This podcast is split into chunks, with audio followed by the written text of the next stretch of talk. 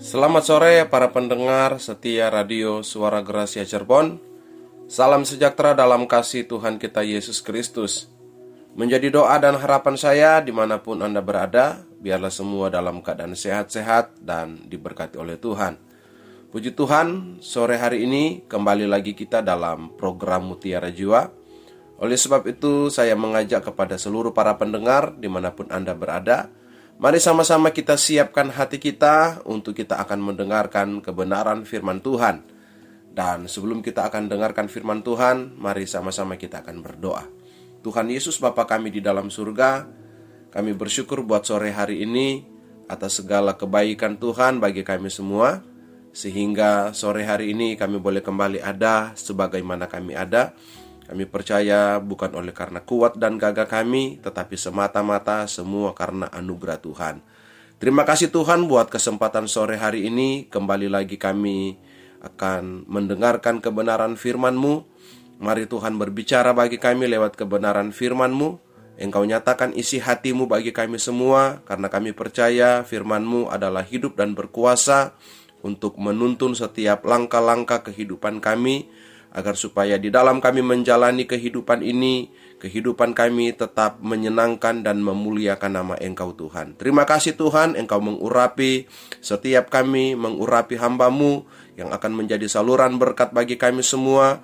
Biarlah Tuhan berkati dengan pengurapan kuasamu, agar supaya setiap taburan kebenaran firman yang disampaikan itu boleh memberkati dan meneguhkan setiap iman kami kepada Engkau. Terima kasih Tuhan, terpujilah namamu. Kami siap untuk mendengarkan kebenaran firman-Mu. Haleluya. Amin. Puji Tuhan para pendengar yang diberkati oleh Tuhan. Firman Tuhan pada saat sore hari ini saya akan beri judul tanggung jawab di dalam Tuhan. Sekali lagi firman Tuhan sore hari ini saya akan beri judul tanggung jawab di dalam Tuhan. Kita akan baca di dalam kitab Ibrani pasalnya yang ketiga ayatnya yang ke-12 sampai ayatnya yang ke-15. Ibrani 3 ayat 12 sampai ayatnya yang ke-15, demikianlah bunyi firman Tuhan. Waspadalah hai saudara-saudara, supaya di antara kamu jangan terdapat seorang yang hatinya jahat dan yang tidak percaya oleh karena ia murtad dari Allah yang hidup. Tetapi nasihatilah seorang akan yang lain setiap hari selama masih ada, selama masih dapat dikatakan hari ini, supaya jangan ada di antara kamu yang menjadi tegar hatinya karena tipu daya dosa. Karena kita telah beroleh bagian di dalam Kristus, asal saja kita teguh berpegang sampai kepada akhirnya pada keyakinan iman kita yang semula. Tetapi apabila pernah dikatakan pada hari ini, jika kamu mendengar suaranya, janganlah keraskan hatimu seperti dalam kegeraman. Puji Tuhan para pendengar yang diberkati oleh Tuhan. Setiap kita diberikan tanggung jawab oleh Tuhan. Dan Tuhan memberikan tanggung jawab kepada kita berbeda-beda. Dan Tuhan mau agar supaya setiap tanggung jawab yang Tuhan percayakan setiap tanggung jawab yang Tuhan berikan di dalam kehidupan kita, itu harus kita kerjakan di dalam kehidupan ini. Dan setiap tanggung jawab yang kita kerjakan, itu akan membawa kita untuk menerima janji Tuhan. Itu sebabnya setiap tanggung jawab yang Tuhan percayakan, setiap tanggung jawab yang Tuhan berikan untuk kita kerjakan di dalam kehidupan ini, kita harus kerjakan itu dengan sungguh-sungguh. Kita harus kerjakan itu dengan penuh ketaatan, kita harus kerjakan dengan penuh kesetiaan di dalam Tuhan. Kalau kita lihat di dalam ayat ini, bangsa Israel Tuhan menjanjikan tanah Kanaan bagi mereka. Tetapi ada tanggung jawab yang harus mereka kerjakan untuk mereka melihat janji Tuhan itu. Tapi kalau kita perhatikan di dalam ayat-ayat ini, di mana bangsa Israel mereka tidak diizinkan oleh Tuhan masuk ke tanah perjanjian karena mereka gagal mengerjakan tanggung jawab mereka di dalam Tuhan. Firman Allah berkata bahwa mereka menjadi orang yang memberontak kepada Tuhan. Mereka adalah orang yang terus bersungut-sungut. Mereka adalah orang-orang yang terus ngomel-ngomel sama Tuhan. Sehingga dengan apa yang mereka lakukan, dengan apa yang mereka perbuat, dengan memberontak terus memberontak kepada Tuhan, sehingga firman Allah berkata bahwa angkatan itu adalah angkatan yang di mana tidak diizinkan oleh Tuhan untuk mereka masuk kepada tanah yang sudah dijanjikan oleh Tuhan di dalam kehidupan mereka. Nah, sebagai orang-orang yang percaya, tentunya kita diberikan tanggung jawab oleh Tuhan. Ada tanggung jawab yang harus kita kerjakan ada tanggung jawab yang harus kita lakukan di dalam kehidupan kekristenan kita. Seperti yang saya katakan tadi, bahwa kita harus kerjakan tanggung jawab itu dengan sungguh-sungguh. Kita harus kerjakan dengan ketulusan hati, dengan penuh ketaatan dan penuh kesetiaan kita kepada Tuhan. Karena ketika kita mengerjakan tanggung jawab kita dengan sungguh-sungguh, kita mengerjakan tanggung jawab kita dengan ketulusan hati dengan penuh ketaatan dan kesetiaan kita kepada Tuhan, maka kita akan melihat janji-janji Tuhan di dalam kehidupan kita. Karena ketika kita mengerjakan itu dengan penuh tanggung jawab, itu akan membawa kita untuk menerima janji-janji Tuhan di dalam kehidupan kita. Nah, oleh sebab itu, para pendengar yang diberkati oleh Tuhan, mari apa pun tanggung jawab yang Tuhan percayakan, apa pun tanggung jawab yang Tuhan titipkan di dalam kehidupan kita, mari kita kerjakan itu dengan sungguh-sungguh di hadapan Tuhan, sehingga kita akan melihat janji Tuhan yang begitu luar biasa di dalam hidup kekristenan kita. Nah, para pendengar yang diberkati oleh Tuhan, apa yang membuat kita sering kali gagal mengerjakan tanggung jawab kita di dalam Kristus? Apa yang membuat kita gagal? Seperti bangsa Israel, mereka gagal mengerjakan tanggung jawab mereka, sehingga mereka tidak diizinkan oleh Tuhan. Nah, itu juga sering kali terjadi di dalam kehidupan kita sebagai orang-orang yang percaya. Seringkali kita gagal mengerjakan tanggung jawab kita di dalam Tuhan. Nah, apa yang membuat kita gagal mengerjakan tanggung jawab kita di dalam Tuhan? Yang pertama kita lihat dalam Ibrani 3 ayatnya yang ke-8 di sana firman Allah berkata begini. Janganlah keraskan hatimu seperti dalam kegeraman pada waktu pencobaan di padang gurun. Yang pertama yang kita lihat bahwa apa yang membuat kita sering kali gagal mengerjakan tanggung jawab kita di dalam Kristus itu karena kekerasan hati. Itu karena kekerasan hati. Artinya bahwa kita adalah orang-orang yang tidak mau diajar kita adalah orang-orang yang tidak mau dibentuk, tidak mau dinasehati oleh kebenaran firman Tuhan. Ketika firman Tuhan diberitakan, ketika firman Tuhan disampaikan, ketika firman Tuhan diingatkan di dalam kehidupan kita, kadangkala kita, kadangkala di dalam hati kita, di dalam kehidupan kita selalu ada yang namanya penolakan kita selalu menolak kebenaran firman Tuhan yang datang mengingatkan kita. Kita selalu menolak firman Tuhan yang datang mengajar kehidupan kita. Kita tidak mau dibentuk, kita tidak mau dinasihati oleh kebenaran firman Allah. Sehingga ketika kita tidak mau dibentuk, ketika kita tidak mau diajar oleh kebenaran firman Allah, itulah yang membuat kita tidak mau ber, mengerjakan tanggung jawab kita di dalam Tuhan. Itu sebabnya para pendengar yang diberkati oleh Tuhan di mana pun Anda berada. Saat ini ketika engkau mendengarkan kebenaran Allah ini, mari kita lembutkan hati kita. Kita mau berkata, "Tuhan, saya mau dibentuk oleh Engkau." Tuhan saya mau dibentuk, dinasihati, diajar oleh kebenaran firman-Mu. Karena firman Tuhan datang di dalam kehidupan kita, mengajar kehidupan kita, membentuk kehidupan kita, agar supaya kita menjadi orang-orang yang senantiasa taat di dalam Tuhan. Kita menjadi orang yang mau men melakukan setiap kebenaran Allah di dalam kehidupan kita. Tetapi bagaimana kita melakukan, bagaimana kita mengerjakan itu ketika kita selalu dan terus mengeraskan hati kita. Nah, itu sebabnya mari kita minta pimpinan Tuhan. Mari kita minta Roh Kudus untuk senantiasa melembutkan hati kita agar supaya setiap kebenaran firman Tuhan itu kita terima sekeras apa pun firman itu. Ketika firman itu datang mengajar kita, ketika firman itu datang mengingatkan kita, menasihati kita, mari kita terima firman Allah itu. Karena firman Allah itu akan mengubah kehidupan kita menjadi pribadi-pribadi yang lebih baik lagi di dalam Tuhan.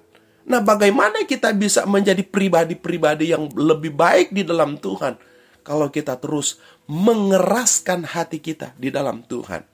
Itu sebabnya para pendengar yang diberkati oleh Tuhan, mari jangan pernah engkau keraskan hatimu, tetapi mari kita lembutkan hati kita, kita buka hati kita selebar-lebarnya untuk kita dibentuk, dinasehati oleh kebenaran firman Tuhan.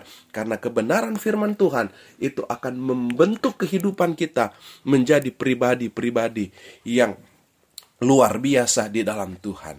Dan yang kedua, yang membuat kita sering kali gagal mengerjakan tanggung jawab kita di dalam Kristus, kita baca di dalam ayatnya yang ke-10 dan ayatnya yang ke-11.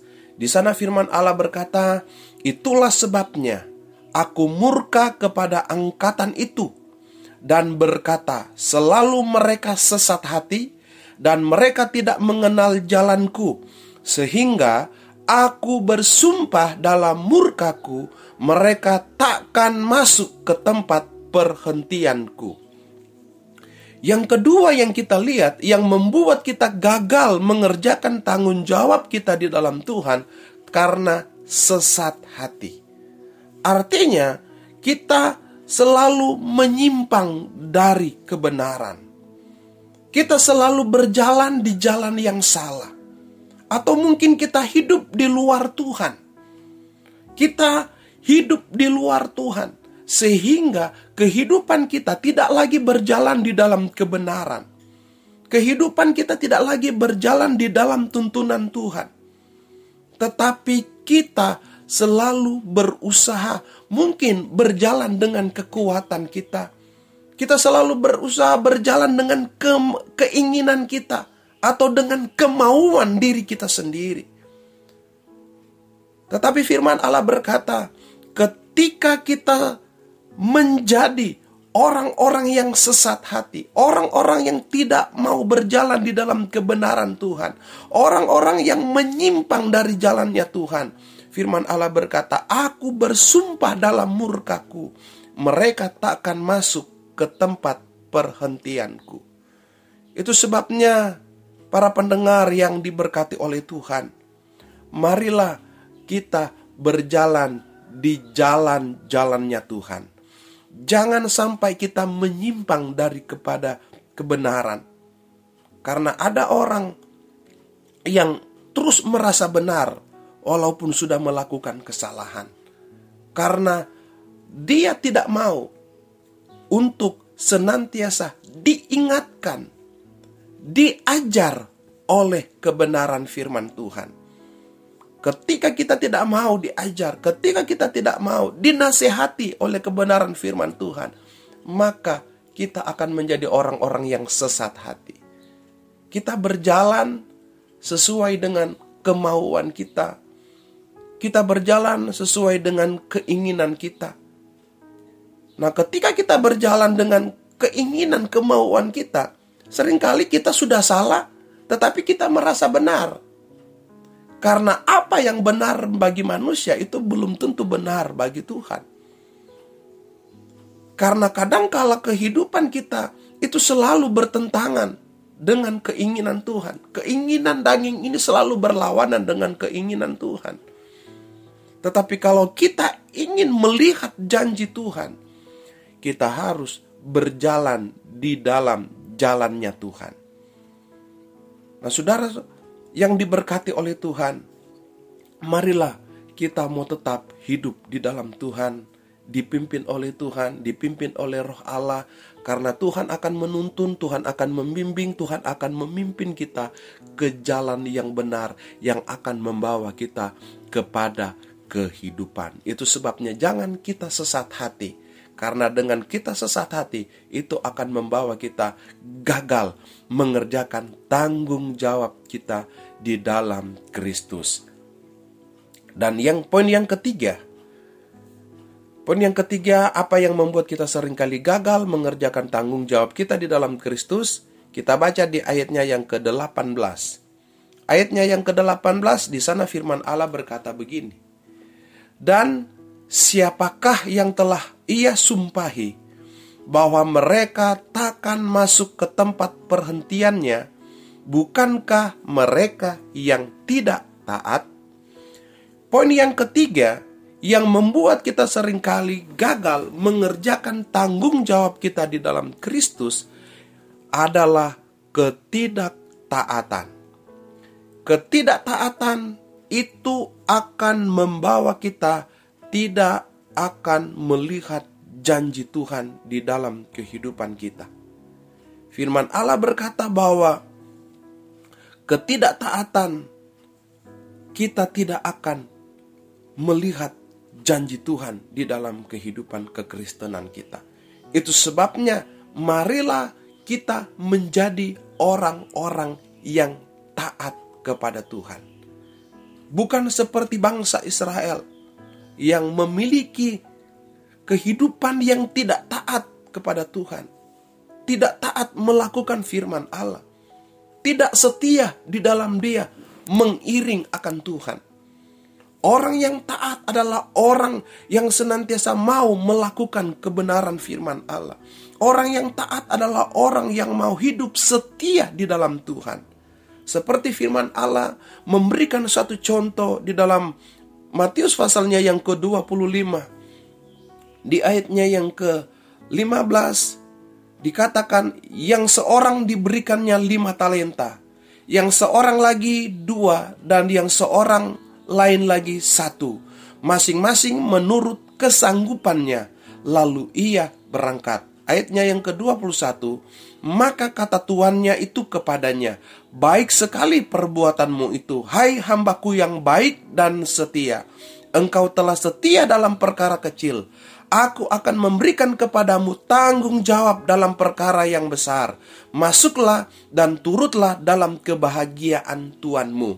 Di dalam ayat ini ada satu perumpamaan yang menjadi contoh di dalam kehidupan kita, di mana uh, seorang tuan dia memberikan uh, kepercayaan kepada hamba-hambanya.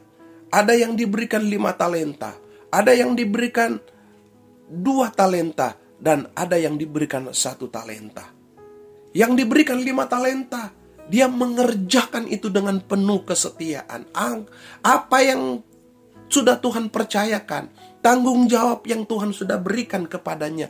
Dia kerjakan itu dengan sungguh-sungguh. Dia kerjakan itu dengan ketaatan, dengan kesetiaan.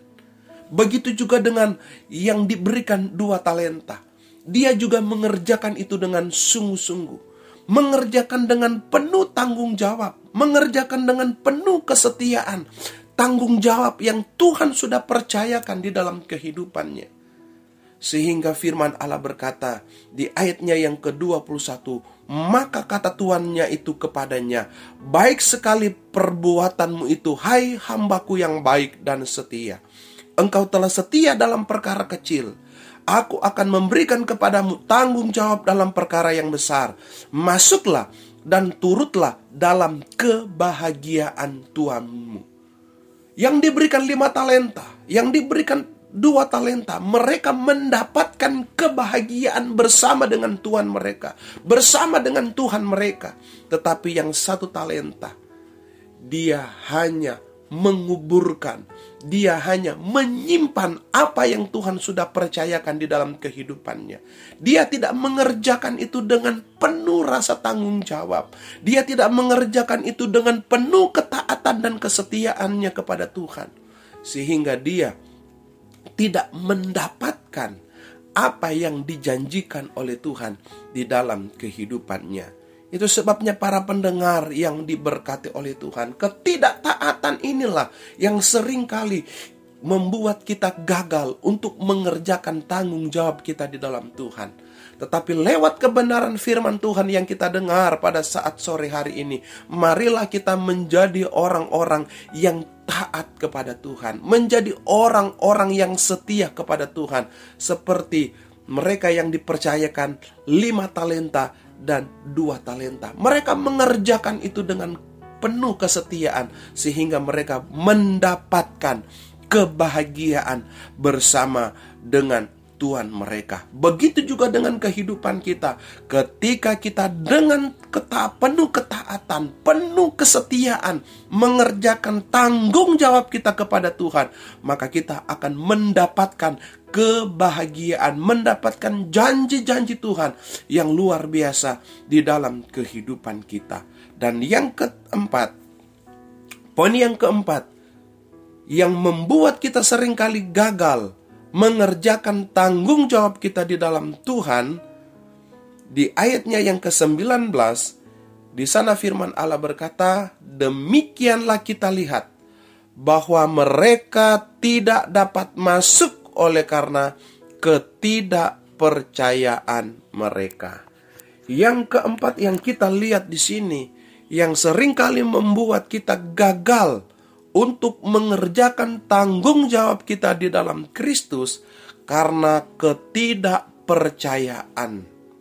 Ketidakpercayaan kita itu akan membuat kita terus memberontak kepada Tuhan. Ketidakpercayaan kita itu akan membuat kita terus berbantah-bantah kepada Tuhan. Seperti yang kita lihat bangsa Israel. Ketidakpercayaan mereka terus mereka ngomel-ngomel sama Tuhan mereka terus bersungut-sungut kepada Tuhan. Mereka terus mempersalahkan Musa yang membawa mereka dari tanah Mesir. Mereka terus mempersalahkan Musa yang sudah menyelamatkan mereka dari tanah perbudakan. Karena apa? Karena ketidakpercayaan mereka. Para pendengar yang diberkati oleh Tuhan, seberapa percayakah engkau kepada Tuhan yang sudah menyelamatkan hidupmu? Seberapa percayakah engkau kepada Tuhan yang sudah memanggil engkau untuk membawa engkau kepada kerajaan surga yang tinggal kekal untuk selama-lamanya? Ketika kepercayaan itu ada di dalam kehidupan kita, sekali lagi, ketika kepercayaan itu ada di dalam kehidupan kita, itu akan membuat kehidupan kita tidak akan memberontak kepada Tuhan. Itu tidak akan membawa kita untuk terus bersungut-sungut kepada Tuhan. Tetapi ketika kita memiliki tingkat kepercayaan yang sungguh-sungguh kepada Tuhan, apa pun situasi yang terjadi di dalam kehidupan kita, kita pasti akan tetap berkata, "Terima kasih Tuhan." Selalu ada ucapan syukur kita kepada Tuhan. Dan tidak ada yang dapat memisahkan kita dari Tuhan. Sebagaimana firman Allah berkata di dalam Roma pasalnya yang ke-8. Di sana dikatakan, apakah yang dapat memisahkan kita dari kasih Kristus? Tidak ada yang dapat memisahkan kita dari kasih Kristus. Entah itu penganiayaan, entah itu kelaparan, entah itu kesukaran, entah itu pedang, ketelanjangan, dan apa pun itu, tidak akan dapat memisahkan kita dari kasih Kristus, karena kita benar-benar sungguh-sungguh percaya bahwa Dia adalah Tuhan yang sudah menyelamatkan kehidupan kita, sehingga segala apa pun yang terjadi di dalam kehidupan kita, kita pasti akan selalu menaikkan ucapan syukur kita kepada Tuhan. Nah, para pendengar yang diberkati oleh Tuhan, keempat hal inilah yang membuat kita sering kali gagal mengerjakan tanggung jawab kita di dalam Kristus, yaitu kekerasan hati kita, sesat hati, ketidaktaatan, dan ketidakpercayaan kita kepada Tuhan. Nah, sekarang kita akan melihat ada cara agar kita mampu menjalankan tanggung jawab kita di dalam Tuhan. Ada cara agar kita mampu menjalankan tanggung jawab kita di dalam Tuhan. Yang pertama kita lihat di dalam Ibrani 3 tadi ayatnya yang ke-12. Ayat 12 dia berfirman Allah berkata begini, "Waspadalah hai saudara-saudara, supaya di antara kamu jangan terdapat seorang yang hatinya jahat dan yang tidak percaya oleh karena ia murtad dari Allah yang hidup." Yang pertama yang kita lihat, cara agar kita mampu menjalankan tanggung jawab kita di dalam Tuhan, yaitu kita harus berwaspada. Berwaspada artinya kita harus memperhatikan hidup kita. Jangan sampai kita lengah, jangan sampai kita lalai untuk menjalankan tanggung jawab kita. Kita harus berwaspada, kita harus memperhatikan keberadaan hidup kita Apakah kita sudah mengerjakan tanggung jawab kita atau belum? Apakah kita lalai mengerjakan tanggung jawab kita di dalam Tuhan atau tidak? Kita harus berwaspada. Kita harus perhatikan keberadaan hidup kita. Kita harus perhatikan kondisi kerohanian kita. Apakah benar-benar di dalam hidup kekristenan kita, kita sudah mengerjakan tanggung jawab kita. Kita sudah berjalan di dalam tanggung jawab yang Tuhan sudah titipkan, yang Tuhan sudah percayakan di dalam kehidupan kita. Karena dengan kita memperhatikan kehidupan kita, itu akan menjauhkan kita dari segala kelalaian. Itu akan menjauhkan kita dari segala kemalasan. Karena kita selalu memperhatikan keberadaan hidup kita. Itu sebabnya para pendengar yang diberkati oleh Tuhan, mari kita terus berwaspada. Mari kita terus memperhatikan kehidupan kita. Jangan sampai kita lengah, jangan sampai kita lalai untuk menjalankan tanggung jawab kita di dalam Tuhan. Yang kedua, di ayatnya yang ketujuh, di sana firman Allah berkata begini, sebab itu seperti yang dikatakan Roh Kudus, pada hari ini jika kamu mendengar suaranya. Yang kedua, cara agar kita mampu menjalankan tanggung jawab kita di dalam Tuhan, yaitu mau mendengarkan suara Tuhan. Di ayatnya yang ketujuh, sebab itu seperti yang dikatakan Roh Kudus, pada hari ini jika kamu mendengar suaranya. Jadi yang ketujuh mau, yang kedua mau mendengarkan suara Tuhan. Kita harus menjadi pribadi-pribadi yang peka dengan suara Tuhan. Bagaimana supaya kita bisa peka dengan suara Tuhan? Kita bangun hubungan yang intim dengan Tuhan. Kita harus bangun hubungan yang dekat dengan Tuhan. Karena dengan kita membangun kedekatan, hubungan yang dekat dengan Tuhan itu akan terus mempertajam kita untuk kita bisa mendengarkan suara Tuhan. Akan membuat kita semakin peka dengan suara Tuhan. Semakin peka untuk kita bisa mengerti, kita bisa memahami setiap kehendak Tuhan, kemauan Tuhan di dalam kehidupan pribadi, lepas pribadi di dalam kehidupan kekristenan kita. Itu sebabnya para pendengar yang diberkati oleh Tuhan, mari kita menjadi pribadi-pribadi yang mau mendengar suara Tuhan. Kita mau mendengar apa yang Tuhan ingin untuk kita lakukan, untuk kita kerjakan di dalam kehidupan kita. Karena dengan kita memiliki kepekaan dengan Tuhan, itu akan memampukan kehidupan kita dalam kita menjalankan tanggung jawab kita di dalam Tuhan. Dan yang ketiga, Di dalam Ibrani 3 tadi ayatnya yang ke-14 di sana firman Allah berkata, karena kita telah beroleh bagian di dalam Kristus, asal saja kita teguh berpegang sampai kepada akhirnya pada keyakinan iman kita yang semula. Yang ketiga, berpegang teguh pada keyakinan iman kita. Artinya kita menjadi orang-orang yang tidak bisa digoyahkan oleh apa pun. Kita tidak bisa digoyahkan oleh apa pun. Kita tetap berpegang teguh kepada keyakinan iman kita. Sehingga ketika kita tetap berpegang teguh kepada keyakinan iman kita kepada Tuhan, itu yang akan memampukan kita terus menjalankan tanggung jawab kita kepada Tuhan karena kita percaya bahwa ada harapan, ada janji Tuhan bagi setiap orang yang tetap setia di dalam mengerjakan tanggung jawabnya di dalam Tuhan. Itu sebabnya mari kita tetap berpegang teguh kepada keyakinan iman kita kepada Tuhan. Karena itu yang akan terus memampukan kita. Itu yang akan terus membuat kita kuat, membuat kita tetap berdiri kokoh walaupun ada badai gelombang datang menerpa kehidupan kita, tetapi kehidupan kita akan terus maju dan maju di dalam Tuhan terus mengerjakan tanggung jawab dengan ketaatan, dengan kesetiaan di dalam Tuhan, karena ada janji Tuhan yang sudah menanti kehidupan kita. Oleh sebab itu, para pendengar yang diberkati oleh Tuhan, setiap kita pasti diberikan sebuah tanggung jawab yang harus kita kerjakan di dalam Tuhan. Tanggung jawab kita akan selalu berbeda dengan tanggung jawab yang Tuhan berikan kepada orang lain. Tuhan memberikan kepada kita sebuah tanggung jawab yang sesuai kemampuan kita. Untuk itu jangan keraskan hati.